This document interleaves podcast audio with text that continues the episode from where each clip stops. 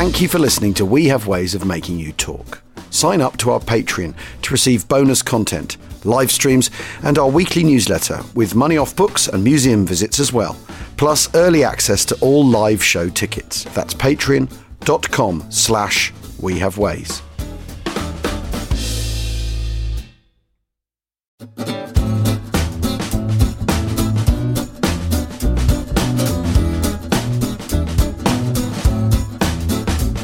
Pavaha, Pavaha, which is, of course, Belarusian for Achtung, Achtung. The country now known as Belarus um, had a particularly brutal war and is worthy of a whole pod at some point. We, I mean, the thing is, is there's just so much to talk about, and uh, we haven't yet written down a list of all the things we've already talked about, have we? We need yeah, we do not want to repeat point. ourselves, do we? Don't we like no, an old man? No. oh, there goes James again, banging on about whatever. Uh, uh, Belarus provided much of the battleground for the war uh, on the Eastern Front for a variety of complicated reasons. It actually contributed men to both the Soviet and the Nazi armies, but more on that another time. Now, James, um, it's rare that we're topical because, after all, we're talking about history. Yes. But there's a, I, I, I don't know if it's escaped your attention, there's a general election on. There isn't. Not another one. I know, God, blimey. God, I just put uh, my tick in. That's, that's going to be a tricky decision, isn't it? God almighty. Choice of crap, really crap, oh. or absolute rubbish. Well, anyway. Anyway.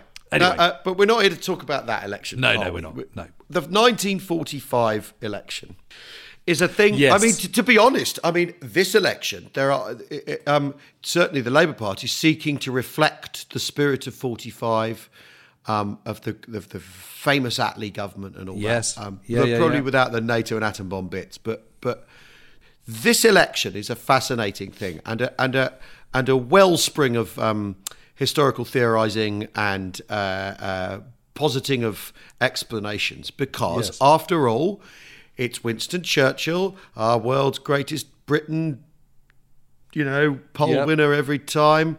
Yeah, the, yeah. The, the, the, the man who coined all those amazing phrases about the, the few and fighting on the beaches and who leaded us out, never us out of our, never surrendering and led us out of our finest hour, blah, blah, blah, blah, blah, loses an election in 1945. And, and, and Labour expect to lose to the point where they've all booked their bed and breakfasts.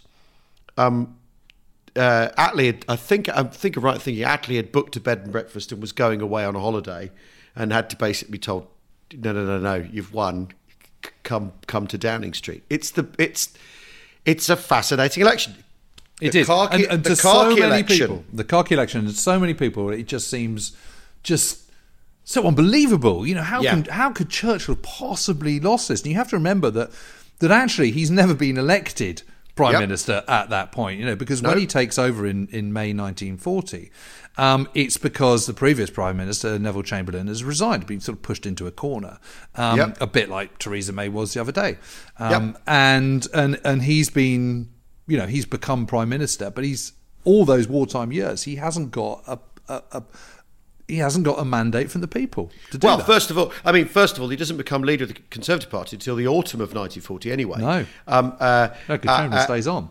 Chamberlain stays on, so you have this peculiar this peculiar m- manoeuvring because, mm. after all, um, at that point you didn't have to be leader of the Conservative Party to be to be the prime minister. No, and and Churchill Churchill had spent the thirties because after all he crossed the floor twice. Churchill was not popular within the Tory party. No, he uh, uh, there you can argue that one of the reasons he got the job in 1940 was because people thought, well, he can carry the can for this when it all goes wrong uh, excellent, and and that and that you had the, the actual Conservative Party would be able to wash their hands of him if it didn't work out. Yeah. So and, and, so, actually, what's really interesting about during the war years is you know Parliament is is being governed not very democratically at all. Not least because of who's prime minister, but also just the way they you know there's, a, there's you know, it is a it is a national government, so there's a, a, a mixed party war cabinet.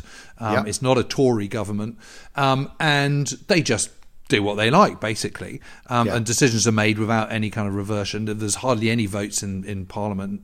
Uh, in the House of Commons, yes, there's stuff. a couple of there's a couple of um, attempts at no confidence votes, um, uh, uh, yeah, which the, get nowhere, the, which get nowhere. Uh, but but you have got you. But what's interesting is you've got Labour Labour come into coalition. They then they refused to they refused to do it with um, Chamberlain. Um, they accept there's you know they accept there's a war, but they but, but they don't come in as yeah. in coalition. There are limits. So so what what Churchill does is he brings Labour into into government properly. So Attlee's deputy prime minister, Morrison's home secretary, and Greenwood. Gets, and Greenwood is um, is in the war cabinet to start off with as well. That's right. And Bevin Bevin is brought in to to to run uh, Labour, right? To, to, to deal with the unions and to deal with uh, um, uh, what you do about employment and how you keep employment on track. Because after all, you need you need to re-gear the economy to to making airplanes and munitions you also you also need uh, you've also got a shortage in um, young men, obviously because they're going in they're going into the armed forces. You've got to bring women into the workplace, uh, and, and, what happens is you get wage inflation because people in jobs are, are, are, suddenly worth more. You know, work's worth more because it's under more demand and it's higher pressured economically. So you get these. You you you got. So what you've got is a conservative led government trying to run an imperial campaign.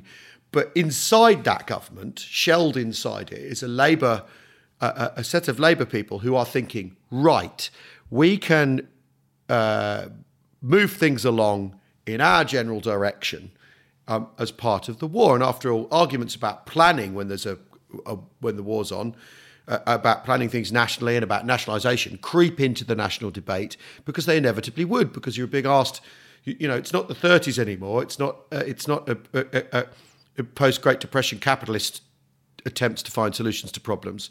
It's it's Labour in government to, to, some extent.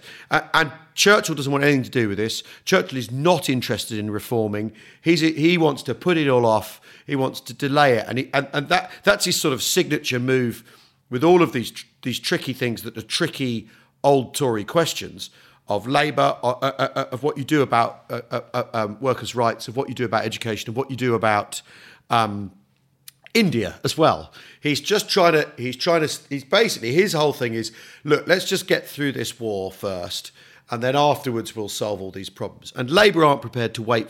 The people in the Labour Party aren't prepared to wait for this. But he puts it off for a couple of years. Then he commissions the Beveridge report, yeah, which is commissioned by Churchill, and and that's yeah, and he does commission this, but under massive, but, but, but huge pressure from within uh, the government. Yes, of yeah, course, yeah. but but there is the reason he chooses Beveridge is because Beveridge is an old colleague of his, and he's used him a number of times in the past, not least to kind of set up the first labour exchanges when he's a Liberal Home Secretary. Yeah, yeah, in the first year, in the first decade of the um, 20th century. I think the first labour exchanges come in.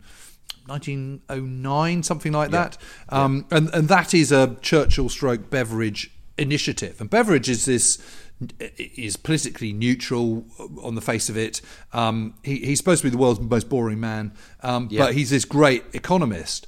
And what he does is he isolates these these ills of, of modern society, of modern society in the 1940s. Want, yes. idleness. Yes, uh, all this stuff. Yeah, and yes. Wife, I mean, what he means by want wife, is he means, he means, but but an idleness doesn't mean you know you idle tyke. It means unemployment, basically. Yeah, yeah. yeah. Not having enough employment. And, yeah. and although they have slightly archaic phrases, because he is, after all, effectively a Victorian. But, he, but his but wife they, they, wrote, they, but he got his wife to write the introduction, and she put so the flowery language. This language is right. hers.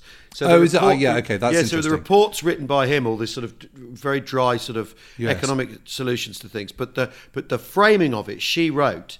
And so yes, but, but, but what he but what he says is is everyone should have right to kind of free, you know, to yep. have decent health. Everyone should have have employment.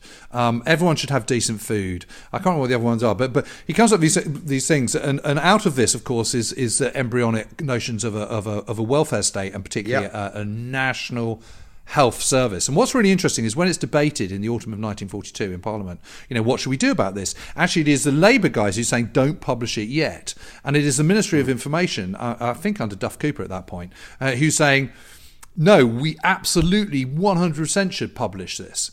And they do yeah. publish it. And there's queues all around down Whitehall to get to the, uh, His Majesty's stationery office, which is where this stuff is published. Yeah. And a copy of, uh, of the Beveridge report is sent to every single British servicemen, no matter where they well, are. Well, and what is interesting is is is how much that hits a chord and, and, it is being discussed because in the letters and diaries that I've looked at from the summer yeah. of 1943, whether it be in India um, and, and, in Bengal or whether it be in Sicily, you can see people talking about it. it crops up time and time again in letters home and in diaries. It's really interesting. Well, so one of the things we're talking about here is ABCA, so the Army Bureau of Current Affairs, which which um, the the Adjutant General Adam sets up because they have a real pro- there's a real problem with the army compared to the navy and the air force, which is that the army is apart from the uh, uh, um, possibly Eighth Army in North Africa. In general, the army is sat on its arse with nothing to do, and you have this fascinating thing where there's an attempt to get the Air Force to do this. And ABCA's set up so that what you do is that the soldiers are explained to them why they're fighting the war. They haven't explained to them what's going on. And there's, there's an idea that, that uh, and, and this becomes hugely contentious because it's seen as a sort of socialist plot and all this sort of stuff. Uh, uh, um, uh, an attempt to, to indoctrinate men in socialism. And it, it, you know this kind of right wing bogeyman idea that the moment you start educating people you're trying to fill them with left wing ideas you know that that that, that funnily enough st- is still doing the rounds now. But what's really interesting is is bomber harris right he's approached about having a similar thing for the air force and he says uh, no, uh, the RAF's got a water fight. The problem with the army is it's twiddling its thumbs, and the navy also, because both the army and both the navy and the air force are basically running high intensity operations for the length of the war, whereas large chunks of the army are sat around training or preparing or waiting for their moment. You know, certainly 19, 1941 to 1943, there's an awful lot of men, 1944, an awful lot of men in England doing nothing in the in the army essentially, and and so one of the ways of remedying this is they set up the ABCA and they set up the Army right. Education Unit to try and to try and engage soldiers intellectually and try and yep. you know get get them thinking about and then and the Beveridge report lands smack in the middle in the of middle this, of all that yeah. of this innovation, so you get you get this stuff with you know uh, uh, education officers having talks with men. And, and in Cairo, they form at one point. There's a parliament formed. Um, uh, uh, uh, uh you know, as an exercise by um, by an officer, and this officer had run for a party called Commonwealth that was a that, that was a sort of a bit like the TIG. You know, it was an independent group in the war that tried to run for some seats and failed. And this officer goes to the, the, the Middle East, sets this thing up. They have a parliament. The so, parliament, the soldiers' parliament, then votes for a Labour government, and the army shuts it down and uh, uh, because because it like it's confirming the idea that these socialist ideas have have got their you know have got their boots on and are, and are, get, are getting into army thinking. Mean, it's a really, really, really fascinating time. The two, uh, uh and and when you look back from 1945, you and the result of that election, actually, you can see perfectly well why it happens. You can see perfectly well why Labour win and and yeah, I just also think that you know the Beveridge report is just coming out at this really really interesting period because it comes out in the middle of the war, and already the war has been going on a long time.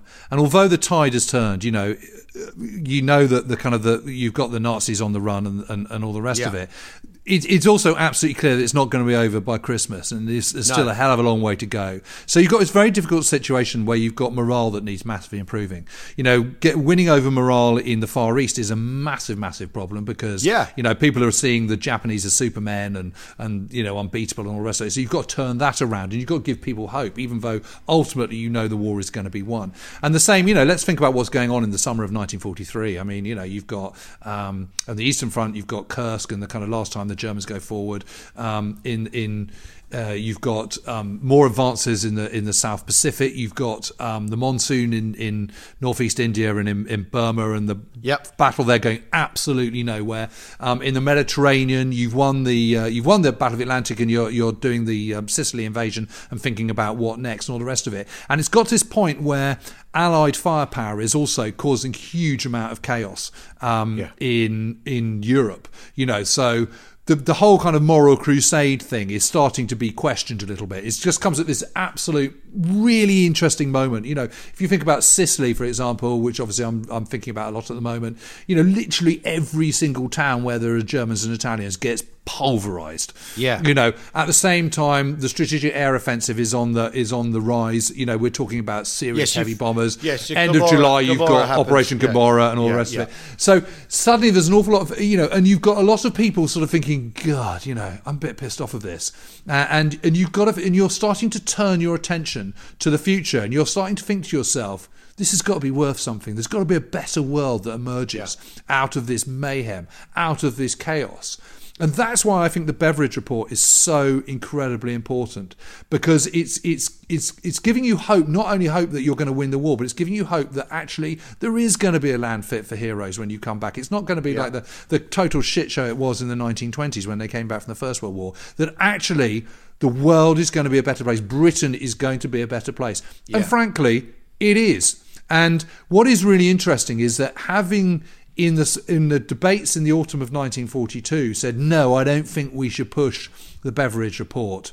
This is the Labour Party. Yeah. When it comes to the election in the kind of you know the late spring, early summer of 1945, Labour suddenly go, hang on a minute, you know, we might have been against it then, but we're all for it now. Let's use it. And of course, for Churchill, Churchill is just thinking, I've got a war to win. I've got, I've got a post-war deal to be done. I can't be doing with yeah. elections. I've got better things to think about. And frankly, he has got better things to think about than going around electioneering, you know, and, uh, and that is why it happens. It's that combination but the seeds, absolutely, for the for the for the Khaki election, go back to, and the result definitely go back to the Beveridge report and that decision yeah. to publish it well, and send it to every service. Well, and, and then in its wake, you get the, you get a lot of you get you get a lot of discussion. But I mean, you where it looks like uh, uh, like you say, so Labour Labour hold back on it to start with, and then you get this push pulley, and you people like Cripps in the mix as as well, Sir Stafford Cripps, who's this sort of ascetic, ascetic intellectual,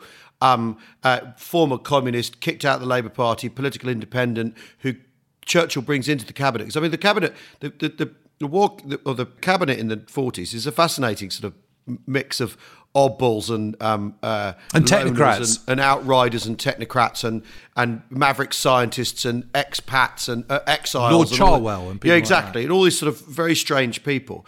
But but there is so much debate about the Beveridge report that but that by the time the election comes in forty five, Churchill's Churchill's uh, neglect of it and uh, in, inability to debate it properly is, is is a big factor. And also, you get this feeling amongst people: well, you've done your job, well done, thank you very much. We now need something fresh and new. Um, because we're not at war anymore. It's a pe- it's a peace now, and your that your speciality is war, and we need something else for the peace. You, you, you, you yeah. I mean, also, well, well I mean, we got we've got peace in Britain. That's the point. I mean, we're well, still yeah. at war, obviously, against Japan, but we've got peace in Britain now, uh, and people are looking ahead and they're thinking, okay, so what what were we fighting for? What was the point yeah. of it all? You know, and and there was no question that the 1930s were a period of appalling inequality, yeah. and what you get out of that is, you know, of course, the the the, the ills of the past have not are not solved by the arrival of the welfare state or anything, but they are massively improved, and, and there is no question that the NHS, when it first is launched, is is a is a beacon for the free world of yeah. what can be done and what should be done. Yeah, right. Well, uh, I mean, the Khaki election is is such a fascinating thing, and um, but at, at, face value, you think, well, how how the hell did this happen? But um, there's such a big such a it's the real tip of the iceberg event that you think oh there must what is going on under here? Yeah. And it's it's um it's ch- arguably Churchill not giving a toss about anything else. But it is also i'm afraid it is also it is about educating people you know yeah, yeah. And, and, one of the questions that you know that people say today is well you know how, how many of our voting who, who people who vote how much do they actually read you know, about what's on offer. You know, how yeah. much is it all just, you know, you're picking up on sound bites and how much is it reading? You know, what is what is really, really interesting about the 1945 election is that people are voting because they have been reading literature that has been issued by the government of the national government, mm. i.e., the Beveridge Report and others, uh, and they have been doing this this this education program, and so people are much better informed when it comes to making their decision, yeah. and also they've they've emerged out of their, you know, they're in you know particularly. Um, you know, they're in situations where they wouldn't have normally been had there not been a war. You know, they're all yeah, together yeah, in yeah. factories. That, they're all together the, on the front. You know, on the front the, line. You know, and, the and there's a, ingredient, isn't it? And there's a, there's a mixture of societies, a mixture of backgrounds, which are all being flung together in a way that wasn't possible before. And I think that is again is is all part of that kind of education process. And that is why you have possibly the very best informed electorate ever at an election. I may be talking absolute nonsense about that, but I don't think I am. I think I think I'm right about well, that. Well, maybe best informed's wrong, but most engaged. I would say get engaged and informed because yeah. because you know if you're if you're a serviceman and you're you're you're out you've already been away for two years and suddenly you're being sent the Beveridge report, which is this vision of post-war I mean, what else you got to do? You haven't got an iPad to play on. You know, no. you haven't got sort of box set of Game and Thrones to get well, for, the next battle. The, the, fact the army and, and, and, and, they've been and they've sent it to you. Of course, yeah. you're going to read it. Yeah. So it comes back to the fact the army is sat on their arse a lot of the time. well, even when you're at the front, you're. I mean, everyone always says, you know, it's kind of nine tenths boredom and one one and one tenth kind of you know terror. right. Then, yeah. Time time for us to take a short break. When we return, we'll move on from the political chit chat and talk about tanks. Yeah, Sherman tanks. Let's get geeky. Come on. Yeah, yeah. See you in a second. Hello there, We Have Ways listeners. It's Al here. I have a small favour to ask. Now, you may have noticed on social media in recent weeks that I've been campaigning on behalf of dkms.org.uk, trying to get people to register as blood stem cell donors. I'm doing this because my nephew Finley has been diagnosed with a very rare blood cancer. He needs a blood stem cell transplant. And so do thousands of other people. Now, this is where you come in. All you have to do is go to dkms.org.uk, fill in the online form, and they'll send you a swab pack. Three swabs that you rub around inside your cheek so you can send back your data that can go on their register. And then maybe one day you'll be picked as a match and give someone a second chance and maybe even save their life. Thanks very much for listening.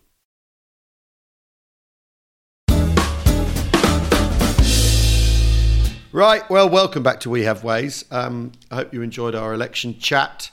Um, the, the, I mean, off air just then in the break, um, uh, one of the guys who works on the podcast was going, "I never knew he, lo- I never knew he lost the forty-five election," because it's you just think Churchill how could Churchill? How could Winston Churchill lose a general election? Well, quite quite clangingly as it happened. I mean, one of the he things in the campaign. Of course. of course, he came back. We, you know, uh, and the British public ran out of love for the for the Labour government quite quickly. But but he he famously in the campaign he described the Labour Labour Party's plans as being like the Gestapo, and it, and that played very very badly yeah. politically. He went too far with the rhetoric. Anyway.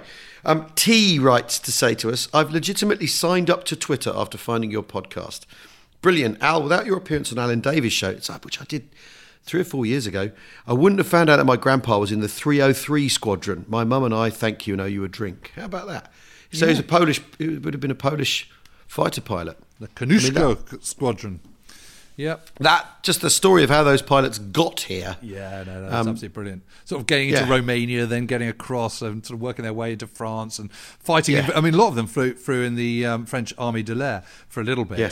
um, and then had to sort of abandon their Marines at Tours or somewhere or wherever, and then get on a boat, get to England.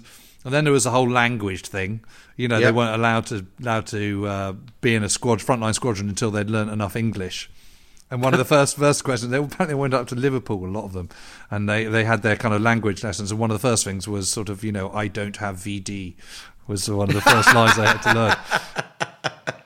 Um, but eventually, you know, it's, it's uh, you know, and Dowding was originally very, very sort of against putting them in, not because they weren't fearless and brilliant pilots, but just because you know you need to coordinate your pilots. You you, you can't yeah. have them sort of running amok, um, and you need them to be able to understand sort of um, basic basic instructions and be able to understand the ground controllers who don't speak, speak Polish.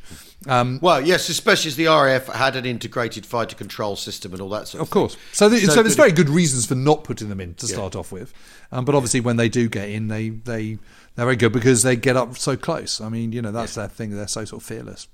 Yeah, because the the Polish Air Force itself, for the sort of day, day or short period it was in battle, didn't do badly given given its you know, uh, has some pretty rubbish numerical numerical disadvantage in Tyrrell aircraft. Yeah. yeah. No, no. Right. I mean, no. They were they were they were good. I mean, you know, the th- the thing about the Polish Air Force is is that all of them are professionals and all of them are really really highly trained. And what you find is that, I mean. I mean, it's very interesting. So, 32 Squadron, for example, which is is yep. you know, it's British RF squadron. Not one of the pre-war regulars was was killed in the Battle of Britain. So they were shot really? down, but they survived. Whereas it's all the new guys who come in. So the, one yeah, of the yeah. one of the other reasons why 303 Squadron does so well, of course, is because they are already they're all really experienced. They've already got hundreds of hours in their logbooks, which is a massive yeah. advantage if you're some sprog who's just you know 18 and just joining you know 32 Squadron on 2nd of September 1940. Yeah, yeah. Right now. Um, Let's talk Sherman tanks. Oh, please, can we? Let's, let's just. Um, uh, I've got. I'll admit it. I've been on Wikipedia and I, I looked up um, variants of the Sherman tank because yeah. you know, and they are legion. Um, not just not just like bigger guns or different tracks or uh, or improved suspension, but you know, priests, kangaroos, uh, the recovery vehicles, the, yep. the the all the all basically and the Rams. The, the, Rams um, are basically the Rams. The um, all the self-propelled, all the self-propelled guns that, that yep. you know, the M10, not, not just as a yeah, the M10 exactly the, the, the Wolverine or the Achilles, depending on your taste. Um, uh, the, the Sherman is the the completely un, I think unproper unsung. We use this word a lot. I think is one of the absolute unsung weapons of the of the Second World War. For me, Certainly, it's the best tank of World War Two. Absolutely all out. Uh, and of course, if you lined up a Sherman tank against a Tiger tank on a football pitch and said fire, obviously the Sherman's going to lose. But the point yeah. is, a tank in, in a in a in a global conflict is not just about thick armor and, and, a, and a big gun. Mm. It's about so much more. It's about maintenance of your supply. It's about keeping it going at the front. It's about ease of maintenance. And it is really interesting that when you look at both the Germans and the British in the early part of 1942, both of them are saying, okay, our tanks aren't quite up to scratch. What what do we want? And the Germans go through, and the, the Germans say number one priority is big gun. Number second priority is armor and kind of maintenance yep. and all that kind of stuff and reliability a, a little bit further lower on the pecking order. On on the British tanks, number one is gun, but but number two is reliability. Number three yeah. is ease of maintenance. And for me, that is absolutely the right prioritization. And what is really interesting about the Sherman tank is because it is basic design features is completely repeatable and it and yeah. is it is able to be mass produced. Yes, so the so the sponsons on the on the suspension, they're, they're, they're those the, the volute suspension yes. is called, aren't they? You yeah, that only changes that, in 1945, right? Late. Yeah, so they go to the Easy Eight, which is the which yeah. is a, a, slightly different suspension, which and it's called an Easy Eight because it gave you a better ride. You yes. you had a smoother ride in the tank. But but, but before but the Second World War one is the one that yeah, you're talking about. But first. basically, you un you you unbolt that you take it off, you put another one on, and you can keep um, the tracks on at the same time. And you, yeah. It, okay, so if you and, want to, if you try try changing the, the, suspension on a Panther tank, yeah, interleaving 30, wheels. You've got something like eighteen wheels that you've got to get off before you can even get. You've got to take off the track. You've got to take off eighteen wheels. You've got to take off every single one to get to it before you can even start. The, the, you know, and there's other stuff, but it was really good designs about about you know. So all German, all American wartime vehicles were based on the same principle that if you can, if you can drive an automobile, you can drive one of these vehicles. And to drive, so if you can drive, a, if you can drive a 1938 Chevy, it will take you five minutes to learn how to drive a Sherman tank. That is the principle. And what that means is, is also you've got because they're the most automotive society in the world. Yeah. In the 1930s what that means is you've got a lot more people who actually already know how to drive. But not only yeah. do they know how to drive, because of the familiarity of uh, American armored fighting vehicles, the way they're laid out, the principles of them, the simplicity of them, it takes you no time to train them to get there. So when yeah, you get yeah. there, and because they're simple and, and they're more robust and there's less moving parts to the whole thing, there's less that can go wrong. And you've got more yep. experienced people in them, and they already yep. know how to drive. So it's, it's like tick, tick, tick. And there's lots yeah. of interchangeable parts on on American um, uh, armored fighting vehicles, which you don't get on on Germans, for example. And, and just mm. take, just take. I mean, if you look at the uh, the transmission of a Panther tank, it is so ridiculously complicated. It's not true. but if you and if you want to if you want to change the transmission on a Panther tank, basically you can't unless you kind of send it way back and you've got vast amounts of, of heavy plant to kind of get into it and take the whole thing to pieces yeah. and huge amounts of man hours to do it. Whereas if you want to change the transmission in a Sherman tank, there's a bit right, that curvy front bit, um, yep. uh, um, which you can unbolt, and you take that section, you pull it out, and you reach in, you undo a few bolts, and out comes the transmission. You put another one in. And you know, you can change an engine, a multi bank engine in the back of a Sherman tank in two hours in the field if you need to. Yeah, yeah. I mean, there are there are photos of, of uh, uh, if you if you if you're curious about this, you can find on online where they where they crate they've got one engine being dropped in, the other one having been removed on a on a joist on a, There's on a even crane. one in my book, Normandy forty four. Well, there we are. There we are. There's one in your book. I mean, the, the, the interesting thing about this as well is that this type is by 1942 is ready. It's it's done that, that, that you've had the M3, the Lee and the Grant variants which have the same uh, uh, sponson, uh, same uh, same hull basically, suspension, same hull, right? Yeah, and, and and they're making up their minds about whether you have a single turret or whether. Well, the, really, the, it's, just, it's just that the, the, turret is just requires more engineering and requires more of a manufacturing process to make a yeah. fully rotational. And they're just not up to speed on that at that stage. Yeah. So it's a, the, the the Lee Stroke Grant is a stopgap until they can upgrade mm. the basic chassis, yeah. which everyone's happy and when, with. And when the Lees and Grant, when, when the uh, uh, uh when the M3 arrives in the desert, the British are all immediately, oh my god, it's really reliable, and yeah because they've been making they've been making do with Covenanters and mm-hmm. Crusaders and things that, that aren't reliable, and the, the, yes. the British have a problem making something reliable. I mean, after all, one of the things one of the things that American industry's got going for it at this point is it's not big, it's not suffering air raid, so it's not dispersed production. No, it's not under this um, I- enormous immediate pressure of we need to knock some ta- types out in case there's a um, in case there's an invasion. Because we've talked about this before about the, the, the you know the six pounder anti tank gun is actually ready in 1940, but the threat of invasion is is taken seriously. So rather than produce six pound, re-engineer, re-gear, and make six pounders they stick with the two pounder, which then knocks on into tank design in the desert a couple of years later into, into 42 when British tanks have still got a two pounder. By which time the Panzer three and the yeah, Panzer yeah, yeah. four you've, you've are, are absolutely online. hit the nail on the head because one of the biggest problems of any change of production is that you have to have new machine tools, and it is the machine yeah. tools to make it that are the problem because they're incredibly complex. There's very few, there's only a, a, limited number of people that are making machine tools, and they've got to yeah. make them in enough numbers, and then you've got to train and change over the process from one type of production to a different type of production. So yeah. machine tools absolutely hold the key to everything, which yeah. is why there is enormous sense in continuing with something if it works, i.e., yeah, the basic Sherman hull, the basic suspension system. Let's just stick with this because um, we've already got the machine tools for that. So every time the Germans kind of change something, you know, the, the, the Panther tank, the Tiger tank, they require entirely different machine tools, and it, and it's really complicated. So it's very interesting. You know, people say, well, you know, well, why? You know, Pershing was effectively ready, which is this 56 ton heavy tank that yeah. the Americans produced, um, and the and the Comet that we had was was also um, uh, not the Comet, the um, uh, um, was it Centurion. Centurion, yeah, yeah, it was Centurion, Centurion. Centurion. You know, they're all they're already kind of sort of good to go.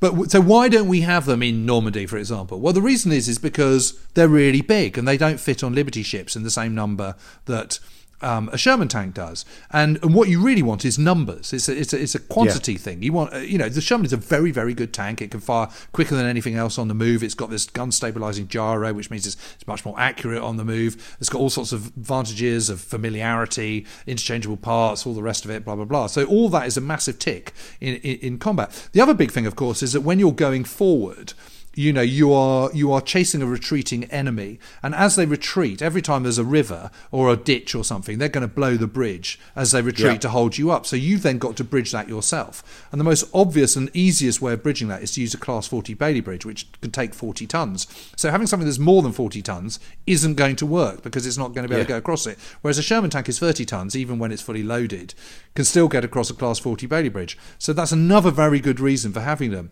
And it means that if you stick with your Shermans rather than having your Pershings, you can just have considerably more of them than you could yeah. ever have of of of a, of a Pershing or a, yeah yeah yeah or, or, yeah. Or but I mean, the thing is, is just, as a type, it, it's so reliable and so. Uh, because I've been, I, I, went to Tel Aviv a couple of years ago, and at the, the Israeli, the IDF uh, museum there, they have the Super Sherman, which is this thing from uh, the Six Day War, which is this mega upgunned Sherman with a sort of amped up suspension and wider track and more armor and a bigger engine and a bigger gun. But it's a Sherman. It's uh, uh, they're, they're, they're clearly still rating them at that point as a as a as a sort of open ended weapon system.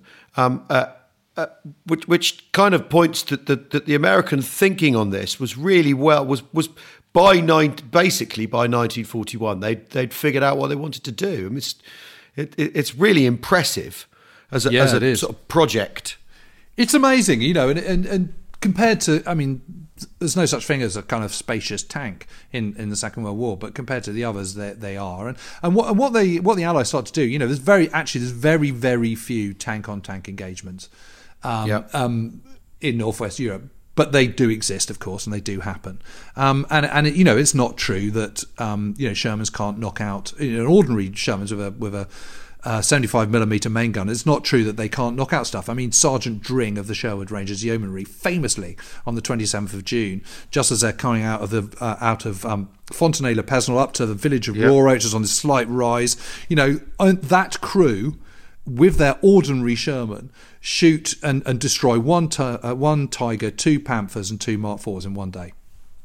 Amazing. Yeah, it is. And the, the way you do that is because you've got a quicker firing gun and your, your turret can traverse quicker than, than either a Panther or a, uh, or a Tiger. What you do is you pummel the turret as quickly as you can with as many rounds as you can. And what that does, that makes the, the commander go into the turret.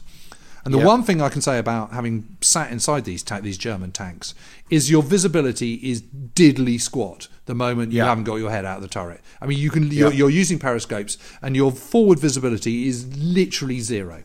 I mean, you just can't see. So you're then completely discombobulated. You can't see what's doing. So what you do is you hammer, hammer the, the you keep firing guns, firing shots at the um, at the uh, at the turret. That also produces smoke, so they can see even less than they could before. And then you manoeuvre yourself into a position where you can hit its more vulnerable parts. Yeah. And, and, and that sounds incredibly straightforward, and of course it isn't in the heat of battle. but that is how you do it. Yeah, I mean, I mean, the really interesting thing is that is that once the Americans land on this type, that they they and this is indicative of American of American thinking, isn't it? Industrial thinking is that right? We've got the thing that works. We're just going to stick. We're just going to stick with that. We're not going to. We're, we're, we're not going to waste our time and our resources, even though they're rich in resources. Although steel is obviously going into shipbuilding and and uh, uh, uh, so tanks aren't necessary. Uh, and obviously, shipping is the, the shipping is the priority for the Allies actually, because otherwise, if the ship, if you haven't got the ships, you can't get the tanks to to France or or to or to wherever, or you know, Okinawa, wherever. You you can't do it, and so once they've landed on this this simple, straightforward design, they go right. Well, we'll st- we'll stick with that, and we'll we'll churn them out by. I mean, what is it? Forty five thousand. There's forty nine. There's forty nine thousand, and there's seventy four thousand hulls. Of the hulls of the configurations. Yeah. Um, I mean, it's amazing. It's absolutely it? amazing. Yeah, the only thing that, that that trumps that, of course, is a T thirty four. But the T thirty four is not as versatile as a Sherman. It's not. It's no. kind of sort of adapted into as many things, and it, you know, it's it's a four man crew, not five, and and you know, it is. That's also a brilliant Soviet, tank, but it's not necessarily Soviet thinking either. Is it to have as open ended a weapon system? Is it you got a tank to be no, a tank? And, no, not at all, not at all. But I mean, it is very much to the advantage of of the Allies that they, oh, they uh, do stick with this. And sometimes, you know, there are certain things where where obviously you want to keep up to speed, and, and, and certainly with aircraft, you know, once they become obsolescent, you know, you might as well just. Yeah. Ditch them, you know. They're not. They're, they're, no good for anybody.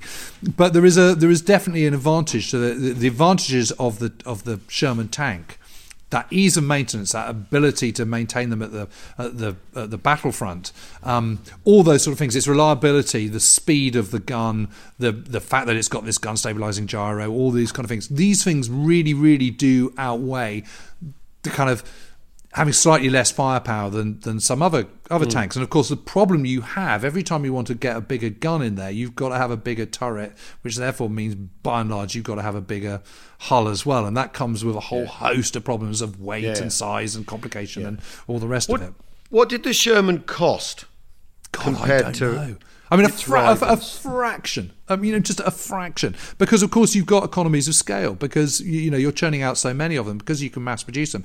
And the key thing is, you know, any tank, any tank is incredibly complicated because there's a mass of parts. So what you want to do is do you want to because you've got to maintain it in the field, and because it's got to work in a combat scenario, you want your tank to be as simple as it possibly can be with a very complicated thing.